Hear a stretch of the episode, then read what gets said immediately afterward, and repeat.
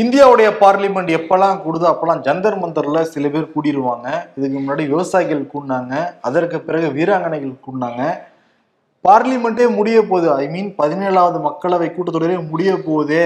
யாராங்க கொடி பிடிக்கலையேன்னு பாக்குறப்ப நாங்க இருக்கோம்லன்னு சொல்லிட்டு கர்நாடகாவில இருந்து கொடி எடுத்து கிளம்பியிருக்காங்க ஒரு கோஷ்டி. கொடியோடே போயிருக்காங்களா? ஆமா கிளம்பி போயிருக்காங்க. முதல்வர் சித்தராமையா தலைமையில காங்கிரஸ் எம்எல்ஏக்கள் எம்பிக்கள்லாம் டெல்லி ஜந்தர் மந்தர்ல போராட்டம் போய் பண்ணிட்டு இருக்காங்க அவர் வந்து நேத்தே வந்து ஒரு ரமணா மாதிரி ஃபுல்லா பேசியிருந்தார் ஃபுல் லென்த் இந்த டேட்டாவெல்லாம் சொல்லி அதுல என்ன சொல்றாருன்னா இந்த ஜிஎஸ்டி வந்ததுல இருந்து நாற்பத்தஞ்சாயிரத்தி முந்நூத்தி இருபத்தி ரெண்டு கோடி வந்து கர்நாடகாவுக்கு லாஸ் ஆயிருக்கு. அதே மாதிரி கர்நாடகாவுக்கு வந்து நாற்பத்தி நாலாயிரம் கோடி தான் ஒதுக்குறாங்க வரி பகிர்வு. அதுவே வந்து யூபி கம்மியா கொடுக்குற மாநிலத்துக்கு ரெண்டு புள்ளி ஒன்று எட்டு லட்சம் கோடி வந்து ஒதுக்குறாங்க. இது இங்க மட்டும் இல்ல தென் மாநிலங்கள் எல்லாத்தையுமே வஞ்சிக்குது மத்திய அரசு அப்படின்னு சொல்லியிருக்காரு. நாங்க நூறு ரூபா கொடுத்தா பன்னெண்டு பதிமூணு ரூபா தான் ரிட்டர்ன் வருது அப்படின்லாமும் பேசியிருக்காரு. மொத்தமா இந்த அஞ்சு ஆண்டுகள்ல கடந்த அஞ்சு ஆண்டுகள்ல ஒன்று புள்ளி எட்டு ஏழு லட்சம் கோடி லாஸ் ஆயிருக்கு கர்நாடகாவுக்கு. எல்லா கர்நாடக மக்களுமே வந்து போராடுங்க இதுக்காக. நாங்க வந்து டெல்லியில போய் போராடுறோம். எல்லா எதிர்க்கட்சி எம்பிக்கள் கூட வாங்க எங்களுக்கு எதிராக இருக்கிற பாஜக மதச்சார்பற்ற ஜனதா தளம்லாம் வாங்கன்னு சொல்லிட்டு நிர்மலா சீதாராமனுக்கும் ஒரு இன்விடேஷன் அனுப்பிச்சுட்டு இருந்தாரு நீங்களும் எங்க கூட வாங்கன்ட்டு. ஏன்னா நிர்மலா சீதாராமன் அங்கிருந்து தானே போயிருக்காங்க நாடாளுமன்றத்துக்கு. ஆமா ராஜ்யசபா எம்பி ஆனாங்கல்ல அவங்களையும் கூப்பிட்டுருக்காரு பாஜக எம்பிக்களையும் கூப்பிட்டுருக்காரு. அவங்கலாம் வரமாட்டாங்க. அது தெரிஞ்சதுதான் அவங்க வரல. இவங்க மட்டும் இன்னைக்கு போராடி இருக்காங்க. இப்போ வந்து என்ன சொல்றாரு சித்தராமையானா தென் மாநிலங்கள் ஒரு கூட்டணியா சேர்ந்து பொருளாதார கூட்டணி மாதிரி மத்திய அரசு எதிர்த்து இந்த அநீதியை எதிர்த்து போராடுவோம். அப்படின்னு சொல்லி பேசியிருக்காரு இன்னைக்கு இந்தியா கூட்டணி வேற பொருளாதார இந்தியா கூட்டணிங்கிறது வேற. பொருளாதார தென்னிந்தியா கூட்டணி. தென்னிந்தியா கூட்டணி. இந்தியா கூட்டணி சேர்த்துக்கலாம். ஏன்னா மம்தாவை தான் சொல்லுவாங்க. இருக்கிற முதலமைச்சர் மு க ஸ்டாலின் தான் சொல்றாரு. இங்க தமிழ்நாடு சட்டமன்றத்துல நிதியமைச்சர் தங்கம் தின்னரசு என்ன சொல்லியிருந்தாரோ நம்ம ஒரு ரூபா வந்து கொடுத்தவங்க டாக்ஸா பே பண்ணோம்னா அங்க திரும்பி வர்றது இருபத்தொன்பது பைசா தான் நமக்கு வருது. வஞ்சிக்குது அப்படிங்கிறாங்க. இப்ப கூட பாத்தீங்கன்னா நாடாளுமன்றத்துல தமிழ்நாட்டில் டிசம்பர் மாதம் எட்டு மாவட்டங்கள் வந்து வெள்ளத்தால பாதிக்கப்பட்டது சென்னை செங்கல்பட்டு அதே மாதிரி சவுத்துல வந்து தூத்துக்குடி போன்ற பகுதிகள். மொத்தம் முப்பத்தேழாயிரம் கோடி வந்து கேட்டிருந்தாங்க நிவாரண நிதியாக. ஆனா நிவாரண நிதி முப்பத்தேழாயிரம் நம்ம கேட்கறோம்ல அவங்க என்ன பதில் சொல்றாங்கன்னா நேற்று வந்து உள்துறை இணையமைச்சர் நித்யானந்த் ராய் வந்து பதில் சொல்லியிருக்காரு உங்க தமிழ்நாட்டு தமிழ்நாடு அரசு கிட்ட நாங்க ரெண்டு தவணையாக தொள்ளாயிரம் கோடி கொடுத்துருக்கோம். இப்ப தமிழ்நாடு அரசுகிட்டே ரெண்டாயிரம் கோடி இருக்கு அப்படிங்கிறாரு. இருக்கிறதெல்லாம் எங்களுக்கு தெரியும். நீங்க முப்பத்தேழாயிரம் கோடி கொடுப்பீங்களா மாட்டீங்களா அப்படின்னு கேட்டா பிரதமர் மோடி உத்தரவிட்டாரு ரெண்டு அமைச்சர்லாம் வந்துட்டு பார்த்துட்டு போனாங்க. ஆமா பார்த்துட்டு போனாங்க. பேரிடர் குழு பார்த்துட்டு போனாங்க. ஆமா பார்த்துட்டு போனாங்க. இல்ல தெரிஞ்ச ஆன்சர்னா சீக்கிரம் கரெக்டா எழுதிடுவோம்ல. தெரியாத ஆன்சருக்கு பக்கம் பக்கமா எழுதுற மாதிரி முப்பத்தேழாயிரம் கோடி வருமா வராதா அப்படின்னு கேட்டா. வரும் ஆனா வராதுங்கிற மாதிரி தான் சொல்லியிருக்காரு. அதனாலதான் வந்து ஆர் ஆசா டிஆர் பாலு தமிழச்சி கம்பெனியோட எம்பிக்கு எல்லாமே நேற்று பார்லிமெண்ட்ல இருந்து வெளிநடப்பு வந்து பண்ணியிருக்காங்க. அதெல்லாம் தண்ணி என்ன சொல்றாருன்னா ரெண்டாயிரத்தி நாலுல இருந்து ரெண்டாயிரத்தி பதினாலு வரைக்கும் காங்கிரஸ் கவர்மெண்ட் வந்து இந்த பேரிடர் நிதியாக தமிழ்நாட்டுக்கு அறுபத்தி ஐயாயிரம் கோடி தான் ஒதுக்கீடு பண்ணியிருக்காங்க ஆனா நாங்க ஆட்சிக்கு வந்ததுக்கு பிறகு ஒரு லட்சத்தி தொண்ணூத்தெட்டாயிரம் கோடியா அதிகரிச்சிருக்கோம் அப்படிங்கிறாரு. அதிகரிச்சிருக்காரு ஓகே. பணம் கொடுத்தீங்களா? அது பேப்பர்ல இருக்கு. அதிகரிச்சு வச்சிருக்கோம். நேரம் வரும்போது கொடுப்போம். அப்படி பேப்பர் அதிகரிச்சுட்டா இங்க தமிழ்நாட்டுக்கு பணம் வந்துருமான்னு கொடுத்தாதானே வந்து இங்க பணம் வரும். ஆனா வரும்னு சொல்றாங்க. ஆனா முப்பத்தேழாயிரம் கோடி வருமாங்கிறது தெரியல. சந்தேகம் தான் அதுதான் வந்து இந்த தென் மாநிலங்களை வஞ்சிக்குதுங்கிறதுக்கு இது ஒரு எக்ஸாம்பிள் இன்னொன்னு வந்து பினராயி விஜயனும் கிளம்பியிருக்காரு. ஆமா பினராயி விஜயன் வந்து சட்ட போராட்டத்தை வந்து முன்னெடுத்திருக்காரு ஆல்ரெடி வந்து ஆளுநர் வந்து இந்த மசோதாவையும் சைனே போட மாட்டேங்கிறாரு. அவர் வந்து அவருடைய ஆளுநர் மாளிகையில் பத்திரமா வச்சுக்கிறாரு. இங்க மக்கள் பாதிக்கப்படுறாங்கன்னு சொல்லி உச்சநீதிமன்றத்துக்கு போயிருந்தாரு. உச்சநீதிமன்றம் வந்து ஆளுநரோட தலையிலே கொட்டினதுனால அப்புறம் அவசர வந்து சில மசோதா கையெழுத்து போட்டாரு. சில மசோதா ஜனாதிபதிக்கெல்லாம் அனுப்பி விட்டார்ல. இப்ப அதே மாதிரி என்ன பண்ணிருக்காங்கன்னா இந்த மாநிலங்களுடைய நிதி மேலாண்மையில மத்திய அரசு தேவையில்லாம தொடர்ந்து தள்ளிட்டு இருக்காங்க. இது கூட்டாட்சி தத்துவத்துக்கே எதிரானது. இது வந்து தொடர்ந்து பண்றாங்க. அண்மை காலமா ரொம்ப ரொம்ப அதிகமா வந்து போய்கிட்டு இருக்கு. தமிழ்நாட்டுக்கு மட்டும் இல்ல அவரும் அதே தான் சொல்றாரு. தென் மாநிலங் தென் மாநிலங்கள்ல இருக்கிற பாஜக ஆளாத மாநிலங்கள் இது நடந்துகிட்டு இருக்கு. அதனால அங்க சட்ட போராட்டத்தை முன்னெடுக்கிறோம் அப்படிங்கிறாங்க குறிப்பா எதனால அப்படின்னா இனிமேட்டு மாநிலங்கள் கடன் வாங்கணும்னா மத்திய அரசு அனுமதி கேட்கணுமா? அதை எதிர்த்து தான் அவர் வந்து போட்டிருக்காரு. இந்திய அரசியலமைப்பு இருநூத்தி தொண்ணூத்தி மூணாவது பிரிவின்படி சில தவறான நோக்கங்களை பயன்படுத்தி இது மாநிலங்கள் கட்டுப்படுத்த பார்க்குது மத்திய அரசு. இது வந்து அரசியலமைப்பு சட்டத்துக்கு எதிரானது. நாங்க வந்து சட்ட போராட்டத்தை முன்னெடுக்கிறோம்னு அறிவிச்ச உடனே. முதலமைச்சர் மு க ஸ்டாலின் ஸ்பெயின்ல இருந்து அப்படிதான் வந்துகிட்டு இருப்பாரு அவரு. இருந்தா கூட ஜெட் லேகர் இருந்தா கூட அதெல்லாம் பினராயி விஜயன் விட்டுருக்காரா? அது மத்திய அரசு விட்டுருக்காரான்னு சொல்லிட்டு என்னுடைய முழு ஆதரவு உங்களுக்கு தான் சொல்லிட்டு ஆதரவுலாம் தெரிவிச்சிருக்காரு. வக்கீல் ஃபீஸ்ல பாதி நான் தரேங்க அப்படின்னாரா? உடனே பினராயி விஜயன் நன்றி தெரிவிச்சிருக்காரு முதலமைச்சருக்கு. ஆனா தென் மாநிலங்கள் எல்லாருமே பாதிக்கப்படுறாங்க. இந்த. பாஜகவோட இந்த நிதி நிதி பகிர்வுனால. எடுத்து பார்த்தாலே தெரியுது. எனக்கு இன்னொன்னு என்ன ஷாக்கா இருக்குன்னா கர்நாடகால இதுக்கு முன்னாடி ஆண்டுகிட்டு இருந்தது பிஜேபி கவர்மெண்ட் தான் அப்போ கூட பாரு பிஜேபி ஆண்டுட்டு இருந்தா கூட தென் மா மாநில மக்களுக்கு நாங்கள் பரவச்சாதான் நடத்துவோம் அப்படிங்கிறது எந்த வகையில் ஏற்றுக்க முடியும்? ஆமாம் இன்னொரு விஷயம் என்னன்னா இந்த இன்னைக்கு வந்து பேசியிருக்காரு நாடாளுமன்றத்தில். எப்பயும் வந்து அவர் பேசுவார். எல்லாம் பே இந்த காங்கிரஸை பற்றியே பேசிகிட்டு இருப்பார்ல அதே மாதிரி இன்னைக்கு மாநிலங்களவையிலையும் அதே தான் பிரதமர் மோடி வந்து பேசியிருக்காரு. ரெண்டு நாளைக்கு முன்னாடி பேசுனது மக்களவையில. இன்று மாநிலங்களவையில. நம்ம டக்குன்னு பார்க்கும்போது என்ன பேசுனதே திரும்ப வருதுங்கிற மாதிரி தான் இருக்குது. அதே ஸ்கிரிப்ட் தானே? அதே ஸ்கிரிப்ட் லைட்டா ஆல்டர் பண்ணியிருக்காங்க. இன்னைக்கு ஆனா வந்து இவர் ராகுல் காந்தியோ கார்கேவோ யாருமே வந்து அவ்வளோ ஃபீல் பண்ண மாட்டாங்க. ஆனா அவரு ஃபீல் பண்ணியிருக்காரு காங்கிரஸ்க்காக.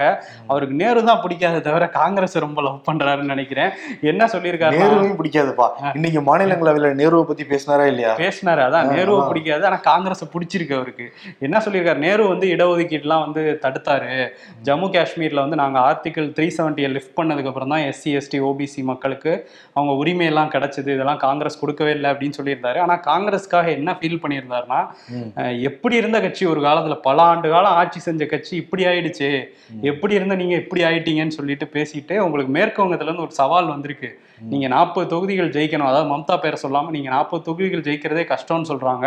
நான் உங்களுக்காக பிரார்த்தனை பண்றேன். நீங்க நாற்பது ஐம்பது தொகுதி நிச்சயம் ஜெயிச்சே ஆகணும் அப்படின்னு வந்து வேண்டிக்கிட்டு இருக்காராம். ஆமாப்பா. மோடிக்கு வந்து வாகா இருக்கா காங்கிரஸ் அடிக்கிறதுக்கு? அதான் எங்க போனாலும் வந்து வாகா அடிச்சுக்கிட்டே இருக்காரு. பார்லிமெண்ட் ஆகட்டும் இல்ல வந்து பொதுக்கூட்டமா இருக்கட்டும் எல்லா இடங்கள்லயும். இதெல்லாம் தாண்டி லோக்சபால பேசுறப்ப ஒண்ணு சொல்லியிருந்தாரு. அந்த நாட்டை பிளவுபடுத்த பாக்குது காங்கிரஸ். நாங்க தான் எல்லாத்தையும் ஒத்துமையா சேர்த்துருக்கோம் அப்படின்றாரு. நாட்டை பிளவுபடுத்தாதீங்க அப்படின்னு சொன்னாரு. இது கண்ணாடி ஜி கண்ணாடி ஜீவா? அப்படின்னு காங்கிரஸ் தரப்புல இருந்து சொல்லிக்கிட்டு இருந்தாங்க. இதெல்லாம் தாண்டி லோக்சபால பேசுறப்ப கொளுத்தி எல்லாம் போட்டிருந்தாரு ராகுலோட சிறந்து சிறப்பான பேச்சில் நிறைய பேர் இந்த லோக்சபால இருக்காங்க. ஆனா அவங்களுக்கு எல்லாம் வாய்ப்பே தர மாட்டேங்குது காங்கிரஸ் அப்படிங்கிறாரு. 50 MP வாய்ப்பு யார் கொடுக்கணும்? அவைத்தலைவர் தானே வாய்ப்பு கொடுக்கணும்? இல்ல அந்த நீங்க யார் பேசுறீங்கன்னு கேட்கும்போது காங்கிரஸ்ல இருந்து ராகுலை தவிர வேற ஒருத்தர் பேரை சொல்லணும் நீங்க அப்படின்ட்டு இருக்காரு. இன்னைக்கு கூட நீங்க லோக்சபால ராகுல் இல்லைன்னு சொல்லல. நான் லோக்சபால என்டர்டைன்மெண்ட் மிஸ் ஆனாலும் கார்கே இங்கே நல்லா என்டர்டைன்மெண்ட் கொடுத்தாரு எங்களுக்கு. ரொம்ப நீளமாக பேசினாரு. எதுக்கு இவ்வளோ நேரம் பேசுகிறாரு அப்படின்னு யோசித்தேன் எப்படி விட்டாங்க இவ்வளோ நேரம் பேச அப்படின்னு சொல்லி சொல்லியிருந்தாரு. நான் கூட சபாநாயகர் தடுத்திருக்கணும்னு சொல்கிறாரோன்னு நினச்சேன். ஆனால் வந்து என்ன சொல்லியிருக்காருன்னா சோனியாவும் ராகுலும் இல்லாதனால இவருக்கே எல்லா நேரத்தையும் கொடுத்துட்டாங்க அப்படிங்கிற மாதிரி பேசியிருக்காரு. ஸோ இதெல்லாம் பேசிட்டு கடைசியா வந்து அந்த தென்னிந்தியா வட இந்தியா அதுக்கு வந்திருக்காரு. வட இந்தியாவையும் தென்னிந்தியாவும் பிரித்தாள நினைக்குது அஹ், காங்கிரஸ் அப்படின்னு வந்து சொல்லியிருக்காரு. ஸோ இந்த தென்னிந்தியால இருந்து ஒண்ணா சேர்ந்து கிளம்பி இருக்கிறத வச்சே ஒரு பிரச்சாரம் பண்ணுவாங்கன்னு நினைக்கிறேன். வட இந்தியால நமக்கு ஓட்டு கிடைச்சா போதுங்கிற மாதிரி.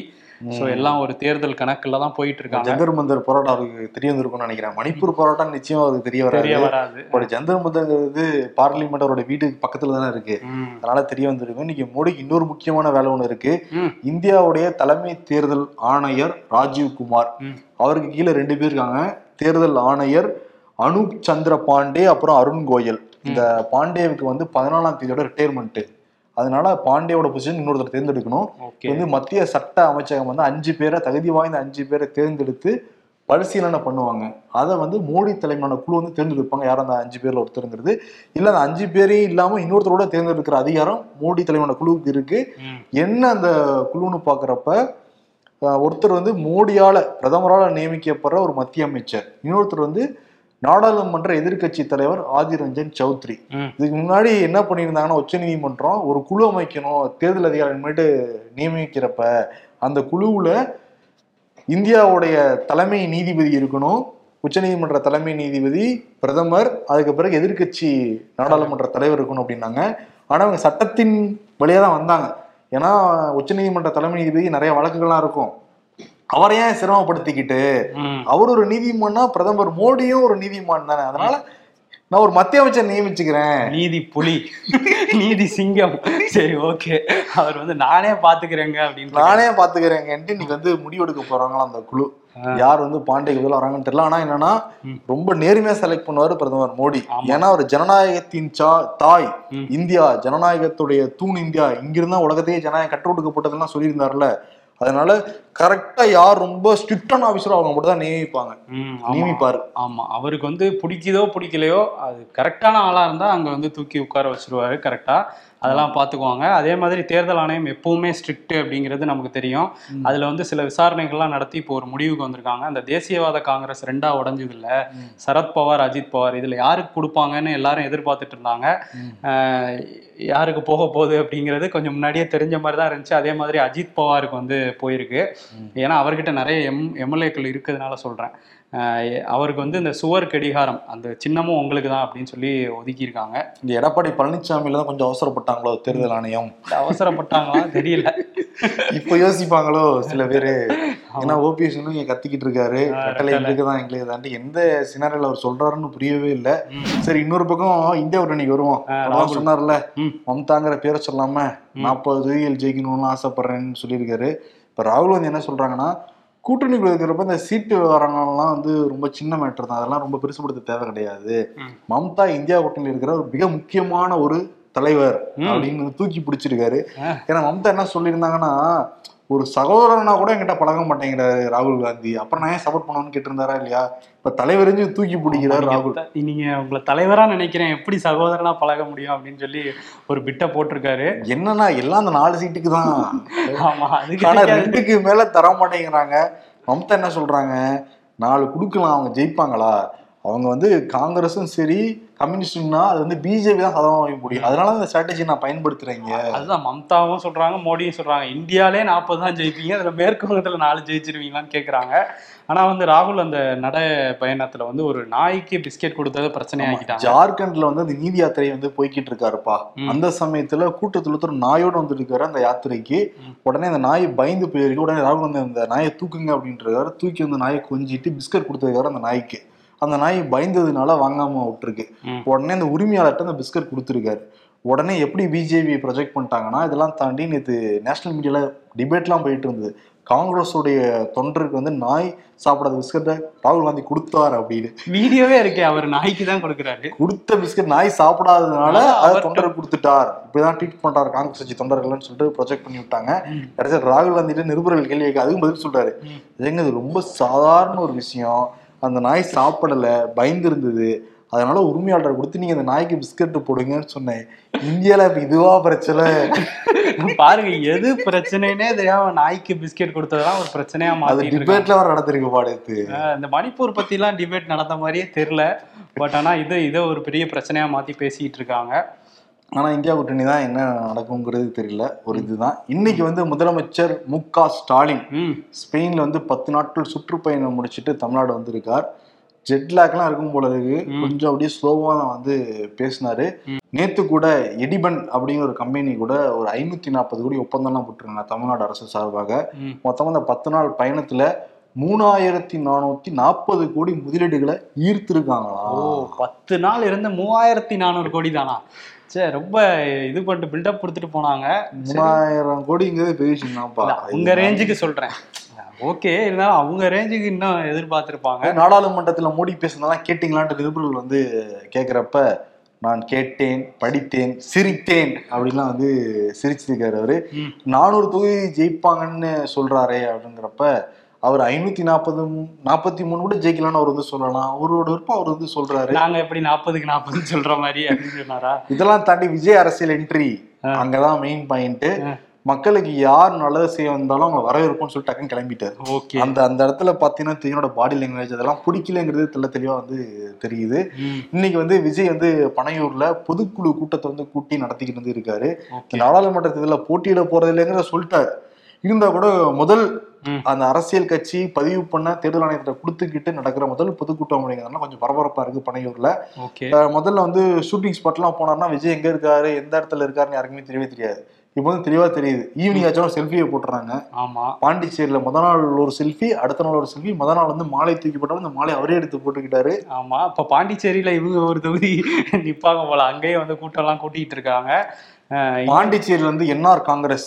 ஒரு தொகுதி தான் பாண்டிச்சேரிக்கு அந்த என்ஆர் காங்கிரஸ் வந்து பிஜேபி விட்டு கொடுத்துறாங்க அந்த தொகுதியை. ஓ நீங்களே நின்னுக்குங்க. அந்த ஒரு தொகுதியில மிக முக்கியமா நிறைய வேலைகள் பண்ணிக்கிட்டு இருக்கிற ஒரு முக்கியமான ஆள் நிக்கலாம்னு சொல்றாங்க பிஜேபியில இருந்து. ஒரு தரவுகள் தகவல் எல்லாம் வந்துகிட்டு இருக்கு. Okay okay. சரி அதே மாதிரி இங்க வந்து தேமுதிக இன்னைக்கு வந்து கூட்டம் போட்டாங்க. மாவட்ட செயலாளர் கூட்டம். அதுல பத்து தீர்மானம்லாம் நிறைவேற்றிருந்தாங்க. மத்திய அரசு மோடிக்கெல்லாம் நன்றி தெரிவிச்சு ஏன்னா பத்மபூஷன் கொடுத்திருந்தாங்கல்ல கேப்டனுக்கு. அதுக்கு அதே மாதிரி வந்து யாரோடையும் இதுவரையும் பேசலையாம் கூட்டணியை பத்தி. அது ஒரு தீர்மானமே நிறைவேற்றிறாங்க தீர்மானம். தீர்மானம் பத்து. இதுவரை ஊடகங்கள் சொல்ற மாதிரி நாங்க எந்த கட்சிக்கிட்டையும் நாங்க கூட்டணி பேச்சுவார்த்தை நடத்தவே கிடையாது. அந்த முடிவை அந்நியார்ட்ட நாங்க கொடுத்துருக்கோம். அந்நியார் வந்து இறுதி முடிவு எடுப்பாங்க அப்படின்னு சொல்லியிருக்காங்க. தீர்மானம் நிறைவேற்றிருக்கனால நம்ம என்ன பண்ணணும்? ஸ்ட்ரிக்டா ஃபாலோ பண்ணணும் ஆமா அது என்ன? தீர்மானம் நிறைவேற்றி இது ஒரு தீர்மானமா? யாருடனும் கூட்டணி பேசவில்லை. இது ஒரு தீர்மானம்? எப்பா வேற வழி குட் ஆமா. இன்னொன்னு சின்ராஸ் இருக்காருல்ல. ஆமா. சாமாக்கா அவர் வந்து பிஜேபியோட பேச்சுவார்த்தை நடத்திக்கிட்டு இருக்காராம். ஓ. ஒரு சீட் கொடுத்துறதா வந்து சொல்றாங்க. எங்க பொள்ளாச்சி இல்லையா? அங்கதானே உதவி பண்ணேன்னாரு. தெரியல. அது கோபிச்செட்டி பாளையத்துல ஒரு தெருப்பா. ஒரு தெரு ஆள் மட்டும் ஓட்டு போட்டாலாம் எம்பி ஆக முடியாது சின்ராசு. கவுன்சிலர் ஆயிடலாம்ல. கவுன்சிலர் வேணும். அவனால இப்ப கவுன்சிலர் எலெக்ஷன் தான் நடக்கலையே. இப்ப நடந்துகிட்டு இருக்கிறது நடக்க போறது எம்பி எலெக்ஷன் சரி இப்ப அந்த தெருவுல மட்டும் எவ்வளவு வாக்கு வாங்கியிருக்காருன்னு பார்த்தா அவரை கவுன்சிலர் ஏதாவது ஆக்க முடியுமா? அப்பயும் ஆக்க முடியாதுப்பா. கவுன்சிலர் எலெக்ஷன் வரவங்க மட்டும் தான் கவுன்சிலர் ஆக்க முடியும். சரி ஓகே அவர் வந்து அந்த அதுவும் வந்து அந்த வீடியோ ஃபுட்டேஜ் எல்லாம் இருக்கு அவர் உதவி பண்ணதுக்கு. நீங்க பார்த்து அவர் பிரதமராக தகுதி இருக்குன்னு சொல்லிட்டு யார் சொல்லிருக்காரு? அவரே சரத்குமாரே சொல்லியிருந்தாரு. இதெல்லாம் தானே மாமியார் ஆசைப்படுறாங்க. அது முதல்வர்ல சொன்னாரு. பிரதமர் வேறயா? அது பிரதமர் முன்னாடி சரி. இப்பதான் முதல்வர் சொன்னாரு. ஆனா முதல்வர் இப்ப நடக்க போறது கிடையாது. இப்ப நடக்க போறது பிரதமர் எம்பி எலெக்ஷன் ஆமா.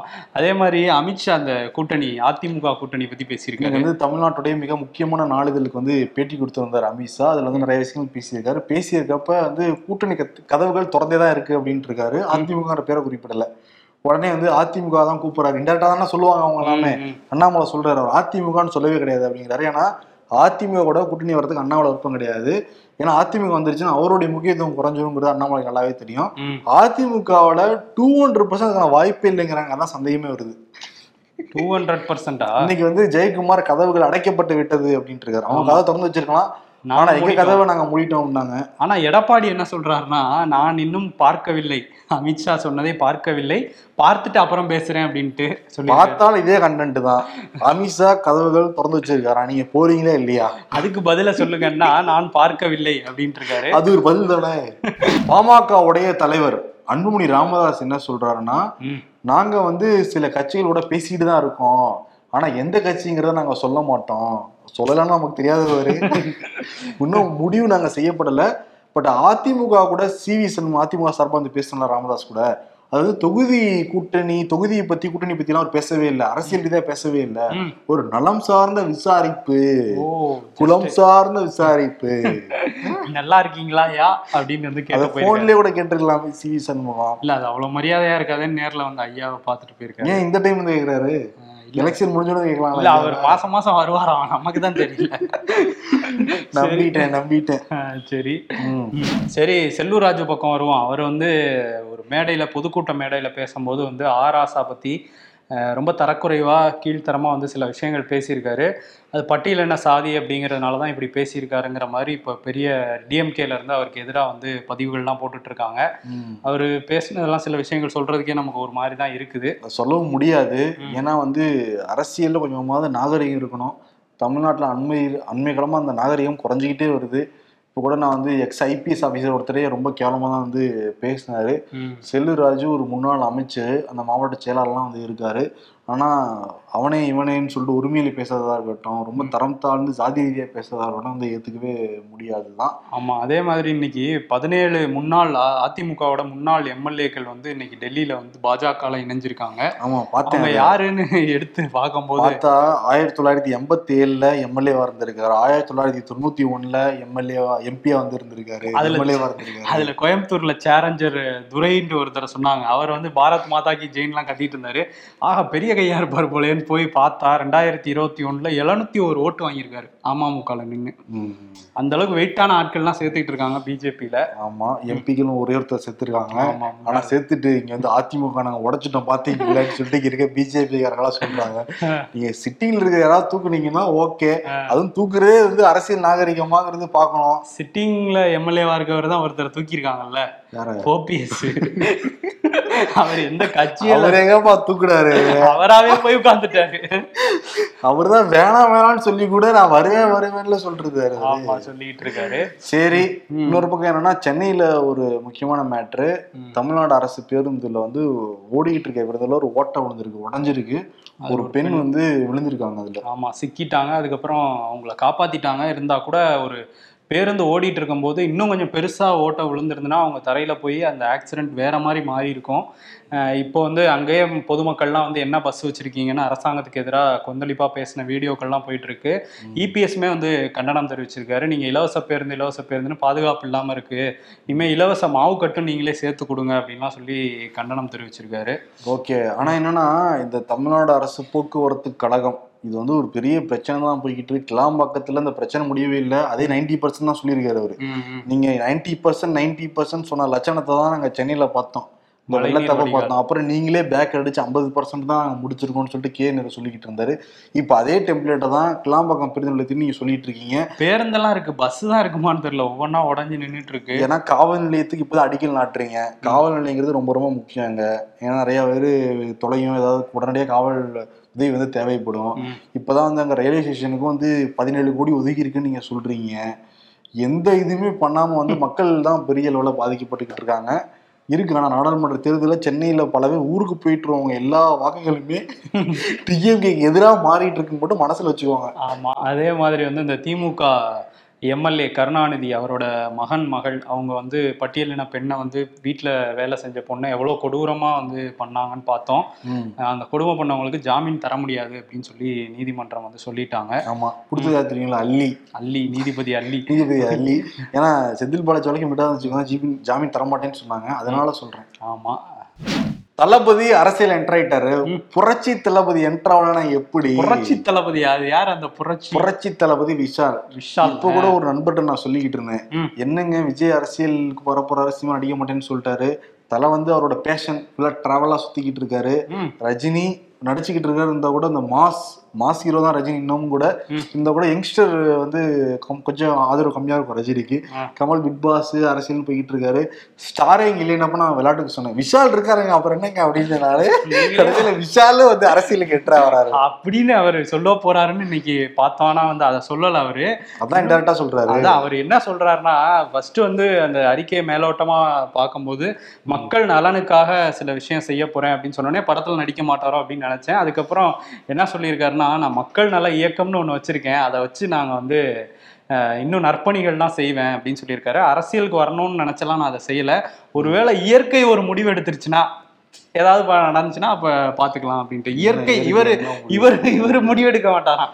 இயற்கை முடிவெடுக்குமா? இயற்கை முடிவு தான் நம்ம பார்த்தோமே கிளைமேக்ஸ்ல பாவமா இருந்துச்சு. இவரை பாக்குறப்ப ஹீரோ பேர் மனசுல வர மாட்டேங்குது. டேரக்டர் பேர் ஜனநாதன் பேர் தான் ஞாபகம் வருது. இது என்ன படம் சொல்றீங்க? இயற்கை படம். இயற்கை படமா? இயற்கை முடிவு எடுத்துச்சுன்னா இயற்கை முடிவு தான் நான் படத்துல பார்த்தேன் ஆமா ஷாம். ஷாம் ஷாம். ஆமா. என்னன்னா சரி. சின்ன தளபதி எப்போ வர போறாரு? சின்ன தளபதியா சின்ன தளபதி பரத்யா. பரத்தா.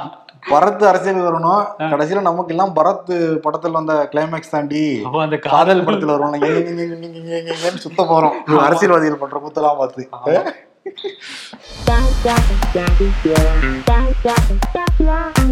வேலூர் மாவட்ட தலைமை தளபதி விஜய் மக்கள் இயக்கம் ரெண்டாயிரத்தி இருபத்தி ஆறின் தமிழக முதல்வர்னு சொல்லிட்டு விஜய் போட்டோ போட்டிருக்காங்க. வந்தா முதல்வரா தான் வருவீங்களா?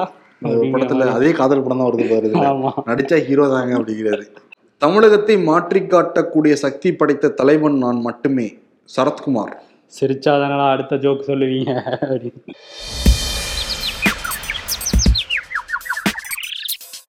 தமிழகத்தில் திமுக கூட்டணியில் எந்த குழப்பமும் இல்லை. கே எஸ் அழகிரி. இந்தியா கூட்டணி தான் உச்சகட்ட குழப்பத்துல இருக்கோ? நாடாளுமன்ற தேர்தலில் இரட்டை இலை சின்னத்தில் தான் போட்டியிடுவோம் ஓபிஎஸ் பிரிக்க முடியாதது? ஓபிஎஸும் காமெடியும். அரசியல்ல இதெல்லாம் சாதாரணமாப்பா.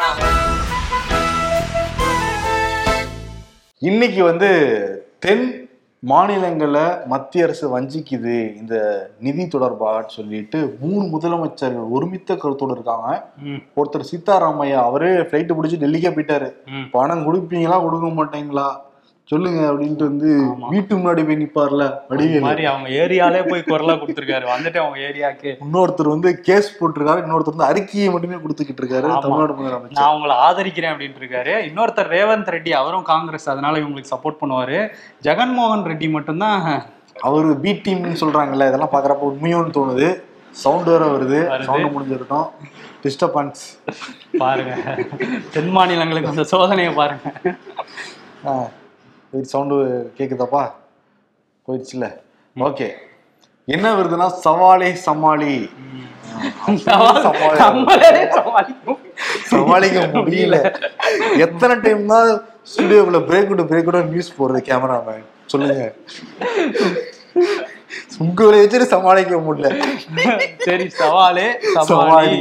அப்படிங்கிற விருது வந்து கொடுத்துட்டு இந்த மூன்று பேருக்கும் கொடுத்துட்டு விடைபெறுகிறோம். நன்றி. வணக்கம்.